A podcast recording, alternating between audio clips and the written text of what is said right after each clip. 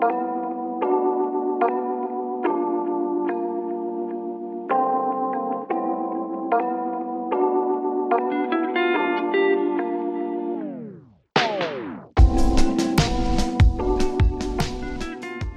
vocês! Bem-vindos ao podcast Momentos o podcast em que você tira um momento do seu dia para me ouvir falar sobre um assunto aleatório. Meu nome é Natália e hoje a gente vai falar sobre o fatídico documentário das sereias. Esse documentário ele foi produzido pela Discovery Channel e ele conta a história de um suposto pesquisador que encontrou um cadáver, né, do que de uma criatura desconhecida até então dentro de um tubarão. E aí ele começa a ir pesquisando sobre e vai olhando aquele cadáver, vai juntando as peças e a gente chega no que parece ser uma sereia.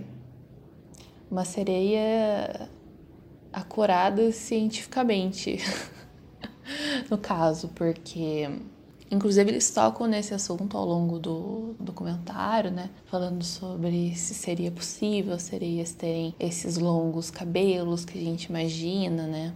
E também eles vão passando pelo mito, né, das sereias, desde as sirenes, né, da Grécia Antiga, que na verdade eram mulheres pássaro, até relatos eu acho que é desse documentário, talvez eu esteja juntando informações que eu tenho na minha cabeça e dizendo que é uma coisa só, talvez não seja. Mas eles passam até por relatos né, das expedições marítimas, né, de, sei lá, Colombo, dizendo que, tipo, poxa, nós finalmente vimos uma sereia, mas elas são bem mais feias do que a gente imaginava.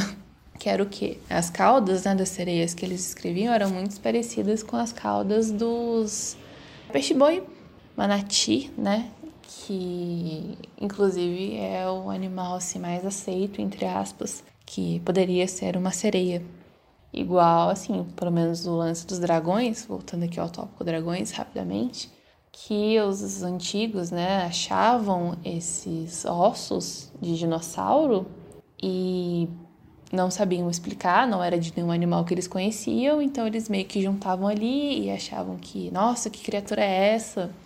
e falavam que eram dragões, né? Colocaram essa mitologia dos dragões. Então é uma teoria aí que é tipo muito aceita mesmo. E mais voltando das sereias, né, tem o lance do peixe-boi poder ser o animal mais próximo, mas na antiga Grécia, sirenes eram né, mulheres pássaros que cantavam e seduziam os homens. Então, eu acho, o que eu acho interessante é que real o, o mito das sereias, né, ele está presente em muitas culturas diferentes ao longo da história. Agora eu tenho certeza que nesse documentário que aparece uma pintura rupestre de pessoas sereias. Só que o que acontece, né? Já que o documentário é todo falso, dando aqui um spoiler para vocês, eu imagino que essas pinturas rupestres também sejam falsas. Eu não pesquisei porque eu deveria pesquisar, né? rapidinho. Acabei de pesquisar aqui, grande Google, e é realmente falso. As tais pinturas rupestres sobre sereias são falsas. Para vocês verem, né? Eles realmente tiveram um trabalho. Eu acho bacana porque eles realmente tiveram um trabalho de montar, né, todo um rolê justamente para deixar o mais fidedigno possível. Eu lembro que as pessoas começaram a ver que era falso isso quando foram jogar o nome do pesquisador na internet, né? O pesquisador que, que fala lá, que achou a, a tal da sereia, e descobrem que ele não existe. Eu acho isso bem bacana, esse momento de descoberta.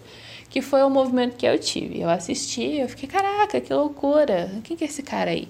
E esse cara aí não é ninguém, é realmente um ator contratado. Mas a parte mais legal, eu acho, desse documentário é a tal da teoria do macaco aquático, que até onde eu pesquisei, meio que existiu em algum momento, que é essa teoria de que em algum momento da história, alguns macacos, enquanto, né, é um macaco aquático entre aspas, né, porque não é bem, é bem um macaco. É, em algum momento da história, os hominídeos eles se separaram e alguns começaram a viver muito perto das águas né, do mar e tudo mais. E eles foram, né, com o passar da evolução, se adaptando mais e mais para a vida aquática, até que viraram sereias, né? Eles viviam tanto no mar, sempre comendo, né, mariscos e, enfim, peixes, e aí eles foram mesmo se adaptando mais e mais o que nos leva a, se as sereias existissem, elas teriam que ter um corpo mais aerodinâmico. Aerodinâmico não, porque está embaixo de água. Mas vocês entenderam o que eu quero dizer, né? Um corpo ali adaptado, muito mais parecido com a pele de golfinhos, por exemplo, né? Outros mamíferos que são aquáticos. Então, tipo, não teriam cabelos, né? Teriam uma aparência muito mais, sei lá, pegajosa, né? Se a gente fosse pensar, não teria como ter um, tronco humano como a gente conhece, sim humanoide. Então essa parte toda eu achei eu achei interessante e bom, como eu disse até onde eu sei, eu acho que essa teoria ela existiu, alguém em algum momento propôs, mas não foi para frente, né? O lance das sereias, que eu acho, né, como eu disse, é interessante que existem relatos em diferentes culturas e tem sempre isso, né? Que a gente fala, ah, o mar, ele é muito pouco explorado, a gente não conhece os nossos oceanos. E será que não que não existe mesmo? Não tem nada? Se existisse já era para ter aparecido? as lulas gigantes, né? A, lula gigante a gente já sabia que existia, mas foi só mais recente que finalmente né, se comprovou a existência da lula colossal. A lula, assim, gigantesca e que achavam que era, que era um mito, né? Falaram, não tem como existir um, uma lula desse tamanho. E existiu, né? A gente descobriu aí recentemente que a lula colossal existia. E eles vivem no lá nas regiões mais abissais tinha essa possibilidade de existir, porque as cachalotes, elas, as baleias, né, cachalotes, elas se alimentam de lulas. Então elas desciam, elas descem para essas regiões muito fundas do oceano. E elas, quando elas voltam, elas estão todas machucadas assim. E o pessoal falava: não, existe. Esses machucados são muito grandes para terem sido feitos por uma lula gigante, gigante. Mas tenho certeza que tem uma lula maior. E realmente eles conseguiram, pescaram essa, né? lula colossal gigantesca. Fiz novamente uma pesquisa rápida aqui. A lula colossal ela pode atingir 15 metros de comprimento. É muito grande. Então, se um animal desse tamanho estava aí escondido até hoje, será que a gente ainda não pode descobrir mais um, uma espécie interessante? Dessa vez eu vou deixar o questionamento para vocês. Muito obrigada por terem escutado esse episódio até o final.